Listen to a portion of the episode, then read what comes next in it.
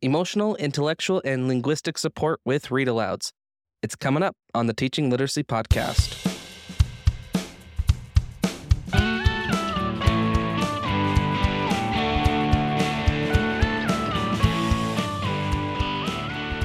Hello, and welcome to the Teaching Literacy Podcast. I am your host, Jake Downs, with Patrick Wells on the back end production. This is the show where we work to bridge literacy research into practice, and we are very glad to have you with us for this episode.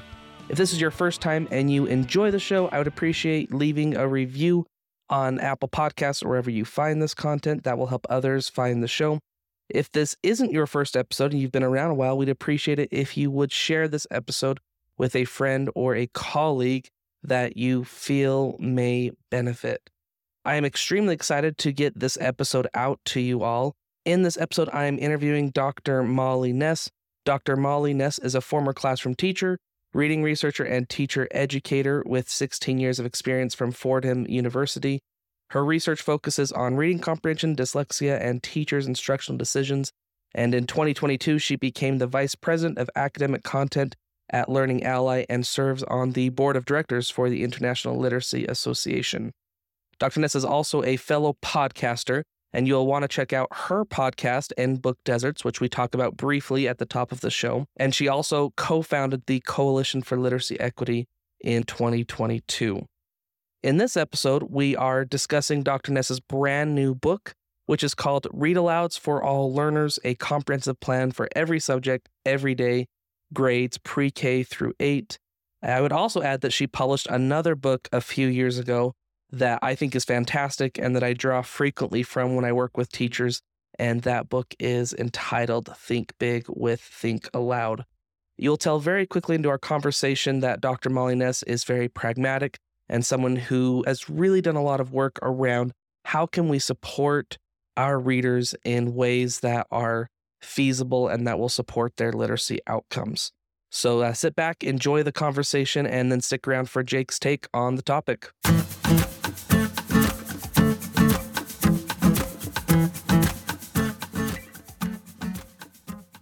Dr. Molly Ness, welcome to the Teaching Literacy Podcast.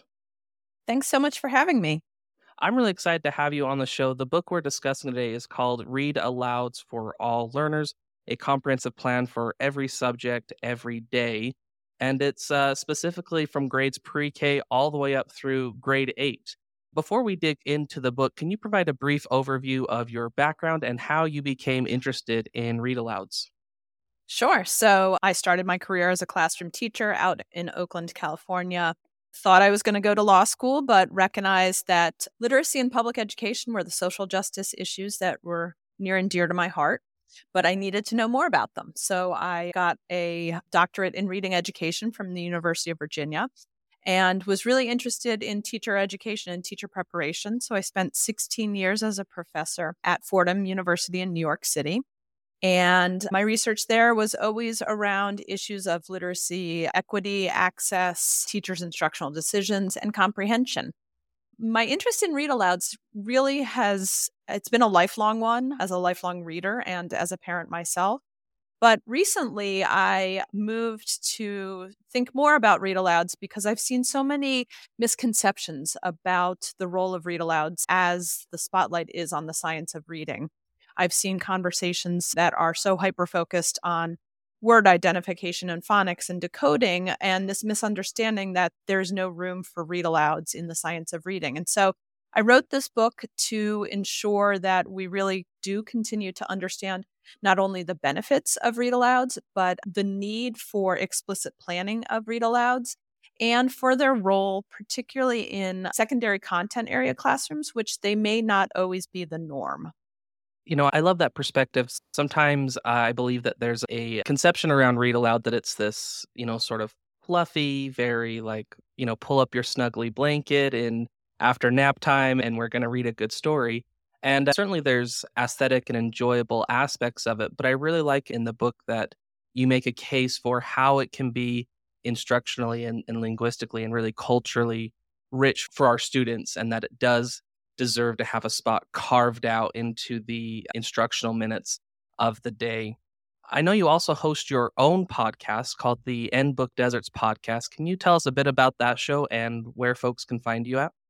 Sure. So I, in 2019, came across the gobsmacking is the really only word I can think of research around book access, which shows that 32 million American kids lack access to books in their homes, schools, and communities. And this, I've always been in the area of research and literacy, but this was relatively new to me that kids actually couldn't get access to books was just a foreign concept to me um, as somebody who grew up going to the public library, having classroom libraries, having um, books at home and seemed to me to be one of the issues that was kind of most solvable. There's a lot out there in education which feels out of our control. We can't control our kids' home environments. We can't control the challenges that they face outside of school walls. But I can do something about book access because books are highly transportation's not an issue for them they're portable they don't have a huge cost associated with them in terms of human capital there's no expiration date so i started to dig into this research a little bit more and more importantly into the people and programs who were doing work to get books into the hands of what I consider to be overlooked and often under resourced populations. So, not just book access to kids living in high poverty areas, but book access for kids sort of in overlooked populations. And by that, I mean kids living in the foster care system or kids whose parents are deployed or incarcerated.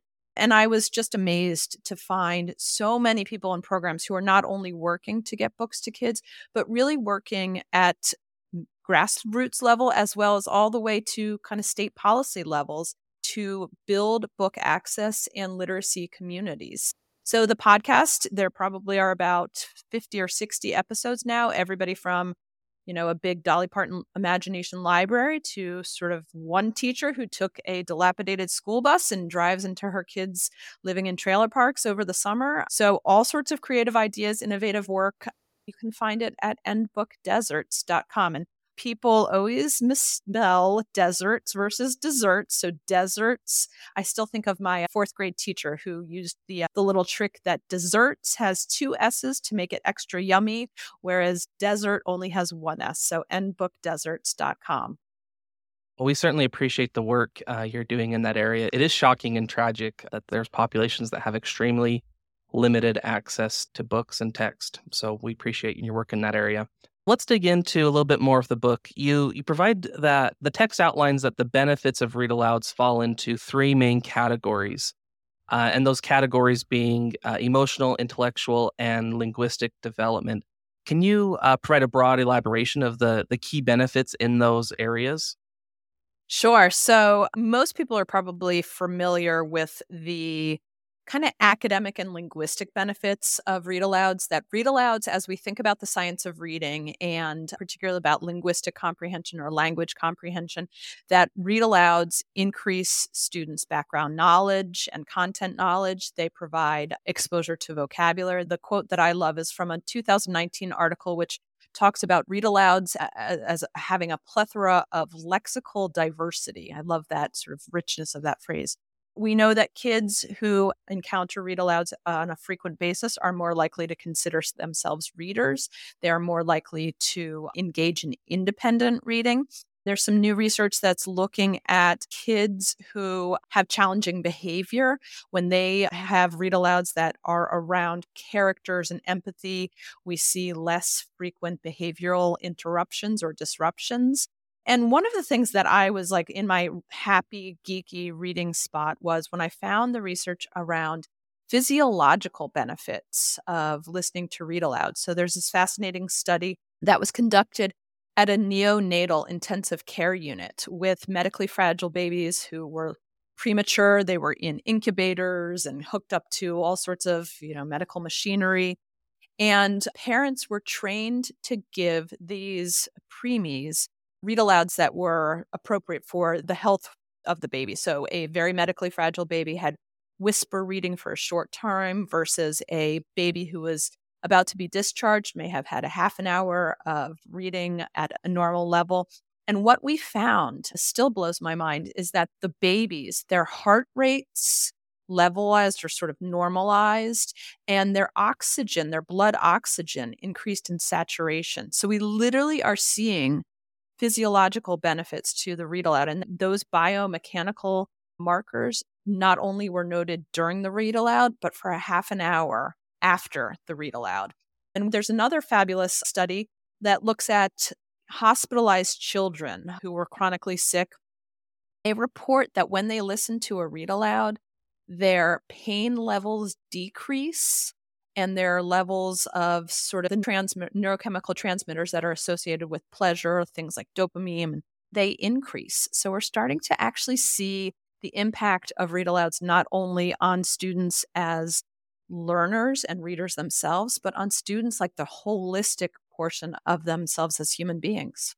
I really appreciate that notion that it sounds like what you're saying is we can have our cake and eat it too with a read aloud, that we can be able to derive academic benefits, which we'll elaborate on more here in a few minutes, but that we can also get this whole plethora of it's as well with a sort of a, a whole package. Um, so I, I, think that read alouds are something that everyone is at least broadly familiar with the, the, the practice of it and how it works. And uh, we'll provide more instructional ideas about it later in the show. But what do you see as the most common misconceptions around read aloud in current practice? Sure. So a couple of things jump to mind. First of all, and I, as a classroom teacher, this was something in my mind as, as well, that a read aloud was sort of a, a benefit or one of those things of, oh, if my kids earn it today, or if I have kid, if I have time at the end of the day, I'll do it. I didn't actually see it as a must do, get to do, have to do, should do on a daily basis. Um, so a read aloud is not a reward. It's not something you earn. It's not a perk. It's not something to be taken away when kids are, you know, not having their best day behavioral wise. It is an instructional necessity. So I think that's a big misconception. One of the things that I think we really need to push against, also, um, particularly for our upper elementary school and our secondary teachers in our content area classrooms, is that a read aloud is only beneficial if it's sort of the 15 minutes, start to finish, read a book beginning to end, teacher in a rocking chair. A read aloud doesn't have to be that. It can be a read aloud of a paragraph of a newspaper article, or it can be a read aloud in a PE classroom when a gym teacher is about to start a new unit on a new sport. You go and you find that here's the rules to volleyball. Well, let's do that as a read aloud. So I want us to push against the idea and this misconception that it has to be that sort of format that we have in our mind. And I also want to push against the idea that a read aloud is like this impromptu thing. And I think of myself as a former classroom teacher. My planning of my read aloud on Sunday, when I was thinking about the upcoming week, I would look through the book I was about to read aloud. I was a middle school teacher, so I was doing a chapter book. And I would think that my planning was figuring out which chapters I would read each day. So I would sort of think, oh, you know, I'll have this much time, I'll get through this many pages. And what we know is that 50 to 70% of teachers reported that they don't explicitly plan their read alouds. And again, I was one of those people that would have said the same thing in that survey. But what we do know is that when we don't explicitly plan the read aloud, we miss instructional opportunities. We actually see that the level of sophistication of discourse and questions that teachers ask when the read aloud is not explicitly planned, they're lower level questions. We see missed opportunities. And so I want us to think about the read aloud as a another portion of our day that we meaningfully prepare and explicitly plan for. It can be intentional and it can have specific outcomes that are planned and structure around it. And as part of that, it, it can have broader impact in the academic realm of whatever your normal classroom objectives that you're trying to achieve. There's a place where Read Aloud can be a vehicle to help you achieve that. I want to dig a little bit deeper into specifically the linguistic benefits you highlight the, the multifaceted impact of read alouds around like word recognition skills and language comprehension. Can you explain how a well planned read aloud can help achieve those comprehension and academic goals? Sure. So we know that kids are able to understand text that they listen to that there's a significant gap in their understanding of a text that they listen to versus their understanding of a text that they can access on their own. It's usually at about seventh or eighth grade that those two sort of match a kid reading a text on their own and the words that they're able to decode versus what they're able to receive at an oral level. So, First of all, read alouds give access. So we are able to build kids' background knowledge and access to rich vocabulary words that they may not encounter in the text that they're independently reading. So we're able to provide content, vocabulary, themes, topics, information at a higher level than the text they're independently encountering on their own. So that's one of the huge benefits. And then what we know is that read alouds also are really the most meaningful way to build language comprehension. When we think about the Scarborough rope with the language comprehension substrands, when you look at what those sub skills are, it's vocabulary, it's background knowledge, it's language structures, it's semantics and syntax, and all of those things are achievable through a read aloud. So, again, when I think about where I want my students to be and where they are independently, a read aloud is that sort of bringing them up to providing access to what they can't get to on their own because of their limited decoding or word recognition skills at younger ages. That's what's really mind blowing to me is when I look at some of the research around the linguistic density within a text. So, the volume of rare words that's being used, or the complexity of syntax that's being used, of even fairly preschool students, you know, picture book texts have have just an amazing array of rare vocabulary and variety and syntax that is is is I mean it is really just mind blowing to me. Can, can you just delve a little bit deeper into how the the sheer volume of words and, and diversity of language can contribute to that development and maybe just some ideas around you know what types of language can be seen in complex text that we can use as read aloud Sure, it's a great question. And what it's bringing to mind is the picture book that is a very simple picture book for preschoolers by William Steig. Name the title is Pete's a Pizza. It is literally a picture book with not very many words. It's about a little boy who wants to go play outside, but it's raining and he has to play inside instead. Super, super simple level.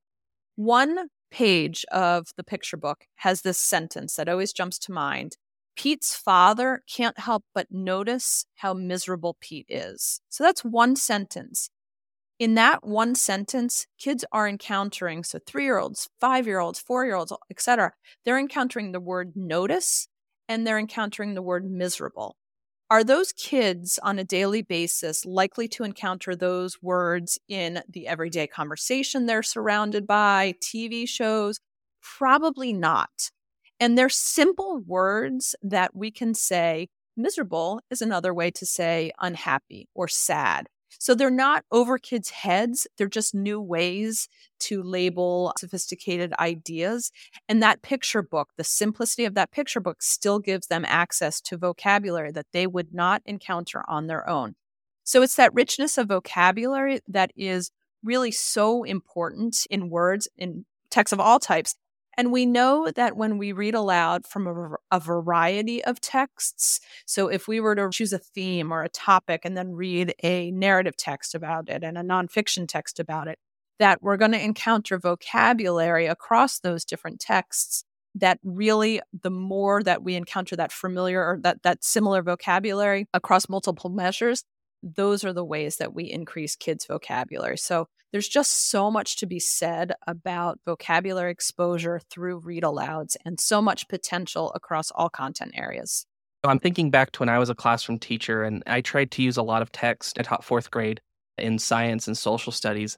And I remember this particularly in my science standards is uh, as a teacher, you're always on the hunt for good texts. And I would find these great texts that were explaining something you know, like the rock cycle or the water cycle that we were working on but they were very clearly written for a middle school audience and were just really challenging. And I'm reflecting now that I wish I wouldn't have been so bound to the text I was using to having the students, you know, read it directly. I mean, certainly there's an aspect of that. We want to scaffold and support our students in actually reading complex and difficult texts, but there were a lot of texts that I just disregarded when I'm now realizing that I probably could actually brought that in as a read aloud. And, and over time, I actually probably could have scaffolded them up to that middle school text. But instead, I just left it on the cutting room floor and probably used a, a less rich text, uh, you know, to try and teach the same content. So I, I appreciate that notion around the language and the complexity of language that can be within a, a text that we could use as a read aloud. You're reminding me of when I was a sixth grade social studies teacher. My students were multilingual learners, not particularly familiar with English. And my social studies textbook was a National Geographic textbook about um, ancient civilizations, was our curriculum at the time. And so they were reading about ancient Greece and ancient Mesopotamia, things that these kids had no everyday life experience with. They had not most likely been to you know, archaeology museums or what have you. So the text was really, really tough. The beautiful text, but really difficult. And had I pulled out a picture book explaining whatever, pyramids or mummies or whatever, not only am I giving them exposure to background knowledge that will then increase their comprehension of the text, but I am giving them vocabulary and I'm making it more accessible to them. So I think, particularly as kids are in middle school and upper elementary school and getting to those really sophisticated texts, having a read aloud as an entry point that we then use as a foundation for more complex text um, is a great equalizer and a great instructional opportunity. Absolutely. I just, I, will just leave an amen right there because access is such an important conversation uh, in our current moment in literacy. And, and that's a huge point to bring up. So everyone's familiar with the read aloud. I'm curious around what does some of the data say around the frequency? How often are read alouds happening in contemporary classrooms and what grade levels do you see them happening most at?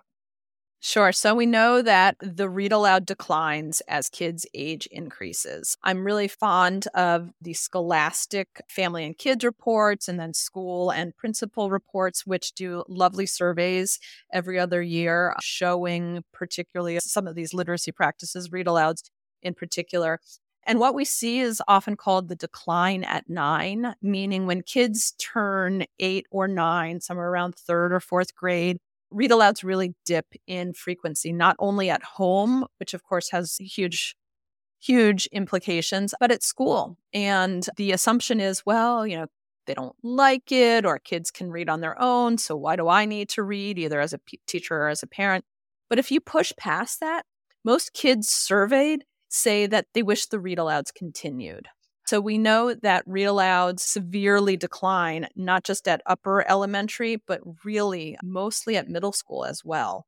And when surveyed kids continue to say they were a favorite part of my day, or I wish my teacher did them more. And we know that there's just so much to be said about when the read aloud is not included on a daily basis. Um, and again, it's one of those things that doesn't need sort of 15 minutes start to finish. If you are a seventh grade history teacher and you're thinking, like, well, I'm supposed to teach about, you know, the fall of Rome or, you know, the US Constitution, how do I do a read aloud about that? It doesn't need to be that start to finish of a text. It could be, you know, you read aloud from a newspaper article here and you read aloud from a speech that a politician made there, or you bring in a poem, or you bring in a, a a musical lyrics of something. So I think there's lots of ways that we can incorporate it that it doesn't become an add on, another thing to do on teachers' already overcrowded plates, but really a way to enhance um, the curriculum that we're already providing instruction in. Appreciate that notion of not just piling more onto an already plate that has become a platter and the platter is overflowing on sure. teachers' loads. Can you just give some more details on what the data indicates on how teachers are preparing for read alouds, to what degree they are, and then you know common barriers for effective implementation of a read aloud. So, my favorite study is a study that shows that uh, 50 to 70% of teachers didn't explicitly plan their read alouds. And I should say that I'm very happy if any listeners want the actual studies themselves and they're behind a paywall. I'm happy to send PDFs. I very much believe that research should be freely disseminated. So happy to make that happen if somebody can't find it. So, what we know is that most teachers are not explicitly planning them and that they are the most common thing to be cut from an already overcrowded day for a variety of reasons for the overcrowding of teachers' plates, the idea that a read aloud is something that kids need to earn, or it's something that we reserve for Fridays or reserve for the party the day before a holiday or what have you. But when we really start to examine the research around the myriad of ways that read alouds benefit kids, we start to really say, okay, this is something I get to include, have to include, must include across all grade levels and all content areas. With that, let's start giving some more brass tacks details for teachers of this is how you can plan an effective read aloud for your classroom. And this is how you know if your read aloud is being effective or not. The first area I want to talk about is curating texts for read alouds. What factors do you suggest teachers consider when they are curating texts for a particular read aloud session? Are there criteria or characteristics that are going to make a text especially suitable for read aloud, regardless of grade level or, or content area? Sure. The research around this shows that the vast majority of read alouds selected by teachers are, on average, about 25 years old. And I am not in any way saying that there is no time or place or priority for those beloved texts that we all grew up reading. But I really want us to embrace the rich diversity of books that have been coming out in the last five to 10 years, and even now. Just the amount of content and the range of topics and formats is just mind boggling. And so I really want to encourage people to read aloud from some of the things that are recently published. One of my favorite resources for curating books is We Need Diverse Books, which is a website that there's no fee associated, is just sort of a great way to choose texts. And then I also encourage teachers to look at the texts that are recommended by whatever professional organization that they are a part of. So if you're a math teacher, the I'm going to mess up the name of the Math Teacher Association, but the National Council for Teachers of Math. They have lists of read alouds that are engaging, recent, useful. I want us to be open to new diverse texts that reflect the complexities of kids today and reflect the the worlds in which our children are living in as well as some of those beloved ones and then I want teachers to really, before they crack open the book in t- front of kids, to really investigate the book, explore the book for its instructional opportunities and obstacles. And so to do that, I've created a three step planning process in which the first step I evaluate the text. So I evaluate it for where my kids might struggle with comprehension and where I might help build their understanding of the text. So I often look at what does the text assume that my reader needs to know to understand this text? Is there a setting that's unfamiliar? Is there a time period that they don't have experience with? And if I identify something that, oh boy, this is a big piece of background knowledge, I better be doing something actively to build or activate kids' background knowledge. So, for example, I have a seventh grade daughter at home. She was about to start the book, The War That Saved My Life, which is a fabulous book. It takes place in World War I London, which, of course, she has no familiarity with. She didn't live through it. And a major part of understanding the character's struggles is what World War I London looked like at the time.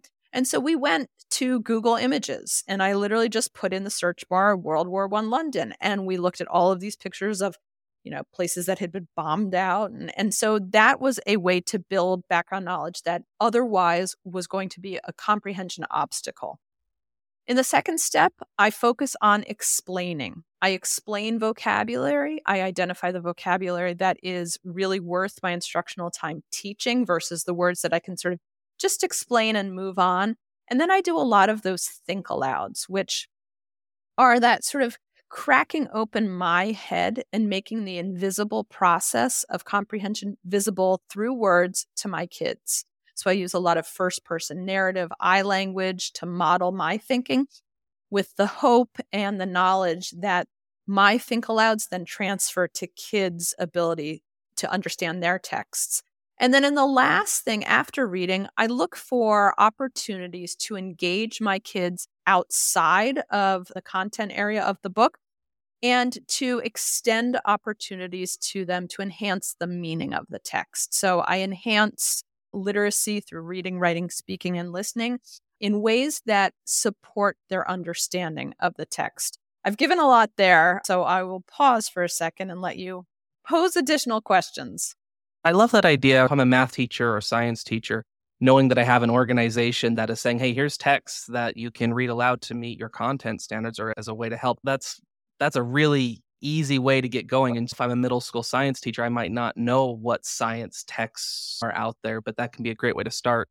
And I, I also just, when you're talking, uh, thinking about, I know in social studies, if I'm not mistaken, that there's recently been more of an emphasis on first person records of an event or of something in history. And when I think of language, even a hundred years ago, you're reading someone's journal entry or a speech they gave, and I have to slow down and I have to really think and process through it. And so perhaps that's another avenue of bringing in first person perspectives from whichever social studies event that you're talking to your class is a way to help bring not only perspective, but also it's a great vehicle for aloud just because of the complexity and, and some of the archaic use of language and that type of thing. And, and with the steps for conducting a read aloud, I like that it's just super crisp and super concise in three steps evaluate, explain, and engage and extend. And I see this book really as a complement with your previous book, Think Big with Think Alouds. And so uh, that's just a shout out for that book of these two books are really very complementary in that that previous book also shows how to really plan a text really robustly. Obviously this does as well, but when I've worked with teachers around planning a text, it really can be done very efficiently. There is an initial investment because you're you're learning that new school. There's an investment of time, but I've seen teachers really quickly get very adept at planning text in a very time efficient manner using your stepped process, which is fantastic. If we can do something efficiently for teachers, then that's a win because there's a lot of things there's a lot of things going on there. I know that you're a big advocate for gradual release. You mentioned Think Aloud as being able to let students see inside your mind and how you are making sense of the text as an expert reader in the classroom. How does gradual release work as part of that or being able to help transfer the way that you're looking at a text and helping them look at text? Sure. So, one of the most important principles in the science of reading is this teacher modeling, is the explicitness of me as the teacher doing the modeling. And so, when we talk about the gradual release of responsibility, it's this theory that most people know more commonly as the I do, we do, you do. And when I learned that framework, not only did it help my classroom instruction, it helped me teach a skill to a learner of anything. So, for example, if you have taught a preschooler to tie their shoes, you've done I do, we do, you do, maybe without knowing you were doing it, but you would say, okay, first watch me. I'm going to take the laces, I'm going to make the bunny ears. Now put your hands on my hands and feel how we push one loop through the other. That's the we do until eventually you transfer the task or the responsibility to the child so that they can do it on their own. You're there to jump in and redirect or support or, you know, oh, you forgot one thing. It's a learning skill that we use for kids their entire lives. If you've taught a, a sophomore in high school how to drive, you've done the same thing. First, I'm going to check my blind spot, then I'm going to signal. Like that's a think aloud.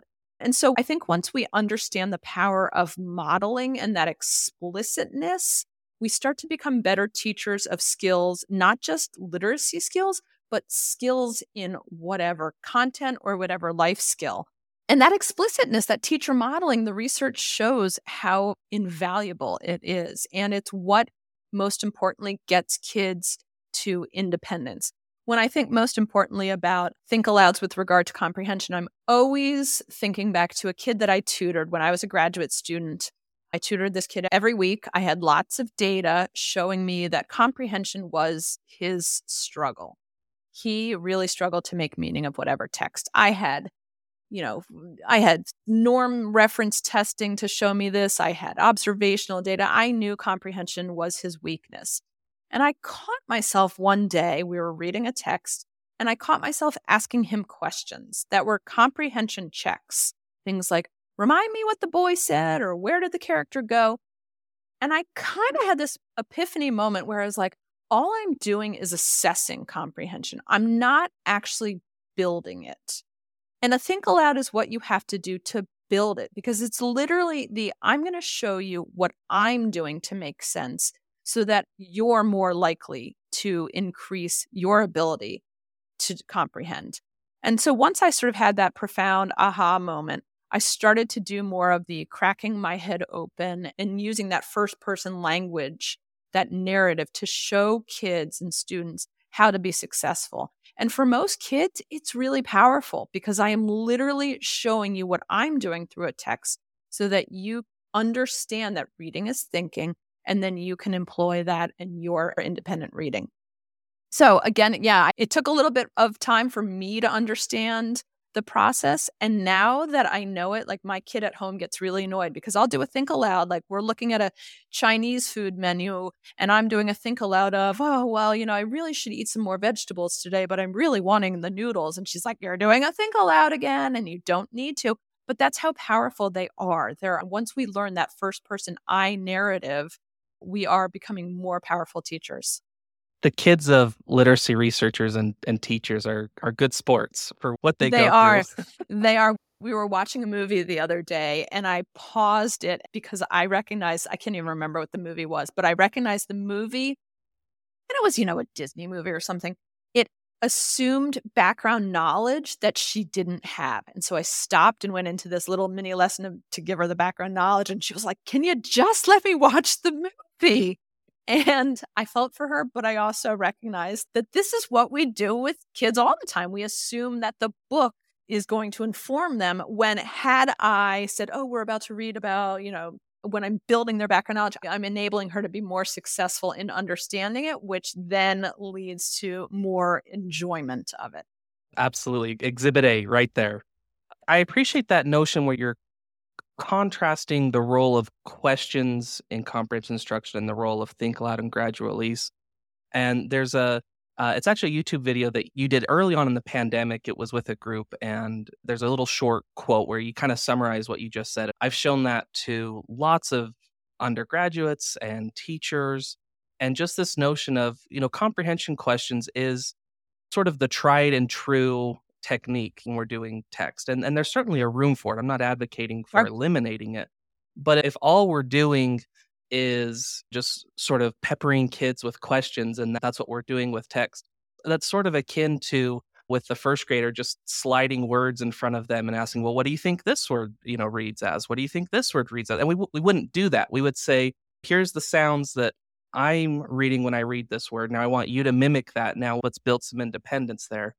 And so the, the, questions are great to formatively probe for comprehension and see where students are at, but it's not building comprehension. And we can build comprehension when we offer a think aloud of, hey, here's how I'm making sense of this text, or there's a lot of things going on in this paragraph. I'm going to walk you through what's making the most sense to me. And that's how you're exposing them. You're providing access to the text, but also the thought patterns that they can use to you know, help navigate complex text on their own. And, and certainly background knowledge is going to play a huge role in that. But, you know, syntax and the structure of language itself also plays a huge role. And so it doesn't need to be this either or thinking strategically or versus background knowledge or question asking versus think aloud and gradual release that great teachers are really able to use all of those as ingredients to bake their instructional cake, to use an analogy from my last podcast episode. So, in uh, a lot of teachers, if we're carving out instructional time for read alouds, I think teachers need to feel that they know that the read aloud that they are doing that it is making impact, that it is influencing students in the desired way. What would you recommend for a teacher that is working to incorporate read alouds more in their classroom and how can they evaluate whether it is meeting their determined objectives within their classroom That's a really good question. I'm not 100% that I have the answer. I'm at the point in my career where if somebody asks me a question I don't know, I think it's actually more empowering to say, really good question. Let's learn it together. So I'll go on my hunch because I don't think the research community has really figured out well, how do we know what's the sort of criteria or what's the checklist or what's the evaluative tool for an effective read aloud? But I would notice it in terms of student behavior, their engagement with the text, their ability to do something meaningful with the text. So when we read aloud, our intention is to provide enjoyment, to provide information, to provide access. So I would also think about what is my purpose for this? Am I reading this textbook as an entry point into the chapter that we're about to start on the water cycle, which is very difficult to understand? I would know my read aloud had been effective if they came to terminology that was familiar, if they were better able to retain and understand the content, if they were then going to make independent text choices related to my read aloud. So, for example, we know a read aloud is super engaging when kids come up to us and say, we just finished Frindle. Do you have any other books by Andrew Clements? And that's what read alouds do. They provide enjoyment and then access to a whole new slew of similar texts or similar topics or similar authors. So I would notice it in students' behavior. And I think that behavior is so many times we sort of want to prioritize quantifiable data but I or quantitative data, but we also have to look at student behavior and those student behaviors in terms of retention of information, use of vocabulary, transfer of whatever the knowledge that was presented in the text or the skill that I was teaching towards is just as important as those, you know, quantitative measures. I appreciate that notion. Something that is more concrete and discrete is always going to be easier to measure in a quantifiable degree. And so I'm thinking specifically here of like fluency or phonics. That's sure. just you, you very concrete, very measurable with hard numbers. Whereas a read aloud, as you mentioned, it's hard to know what linguistic structures are, are being learned just through a read aloud. But I appreciate that you mentioned this intentionality of when you're going into it, well, what is your target? What are you trying to hit with this read aloud? I know that like Doug Fisher, the last little bit, has been very prominent on social media talking about learning intentions and success criteria. And uh, I think a read aloud is a perfect way to help us assist with that. If you're going into instruction knowing hey, this is what I want to achieve, and then you have an idea in your mind of what that student achievement will look like, then that might not be the a norm referenced way sure. to concretely measure that outcome, but you can absolutely measure whether it is supporting the learning outcome that you've intended and then all those other benefits that you mentioned of well are they getting interested in other texts? Did this lead them to other texts? That's not something that is going to show up necessarily on a school report card but you share that with any parent at the next parent conference and the parent's going to be okay good things are happening. Sure and i think if we were to ask the same question to a teacher fourth grade teacher, seventh grade teacher, whoever, they would say, I know my read aloud has been successful when it's time to close the book and my students groan. or they say, Can you read for five more minutes? Or they say things like, I went to the library and checked out the book that we are reading aloud and I'm ahead of you, but I'm not going to ruin it. Like all of those little behavioral things, the groans of when read aloud mm-hmm. time is done or the pleas for more, like we can't overlook those. Yes, absolutely. Absolutely. So let's give some final considerations around read alouds. What words of advice would you offer to teachers or administrators that still have reservations about the value of read alouds? How can you address concerns about like the investment of instructional minutes towards read alouds for long-term benefits? So I think we need to really familiarize ourselves with the peer-reviewed research that shows the benefits of read alouds. I think we are past a time when we just sort of intuitively knew a read aloud was beneficial. We've now got significant data around it. So I think we need to widely share that and document that this is not just an add on. This is the essential cornerstone of literacy instruction. And there's data in many forms and many varieties that prove that. I would encourage any teacher to revisit their read aloud. And for many, that's, oh man, you know, I do think of it as an add on or one of those things I hope we get to by Thursday afternoon rather than I prioritize it for X amount of minutes every day in my classroom.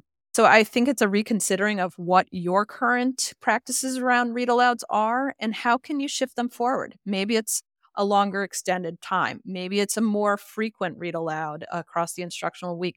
Maybe it is reshaping your understanding that a read aloud is in a kindergarten classroom doesn't look like a read aloud in an eighth grade math classroom. And that's okay. Kids are still getting similar benefits. So I think forward motion in any capacity is the way that we start embracing where we are and where we could go I'm eager to see how people take what I've written and use it to evaluate and maybe re engage read alouds in their classrooms.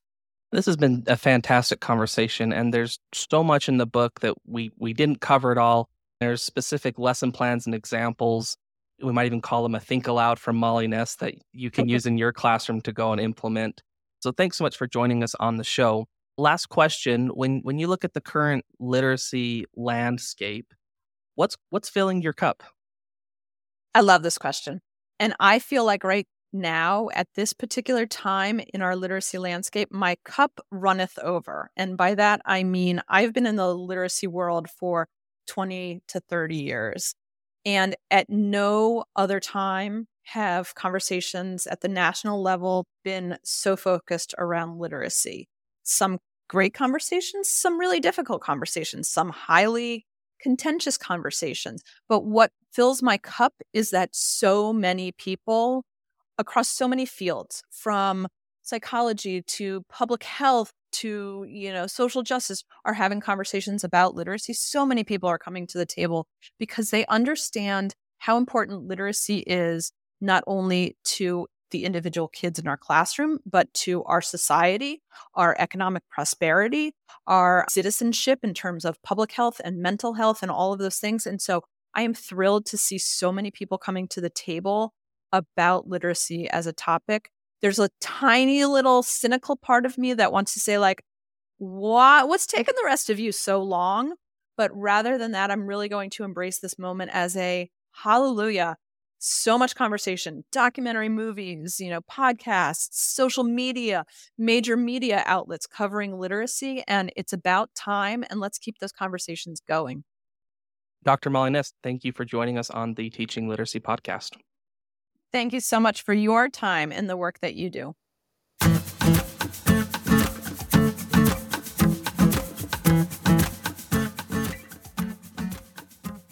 A big thanks to Dr. Molly Ness for joining us on the Teaching Literacy podcast.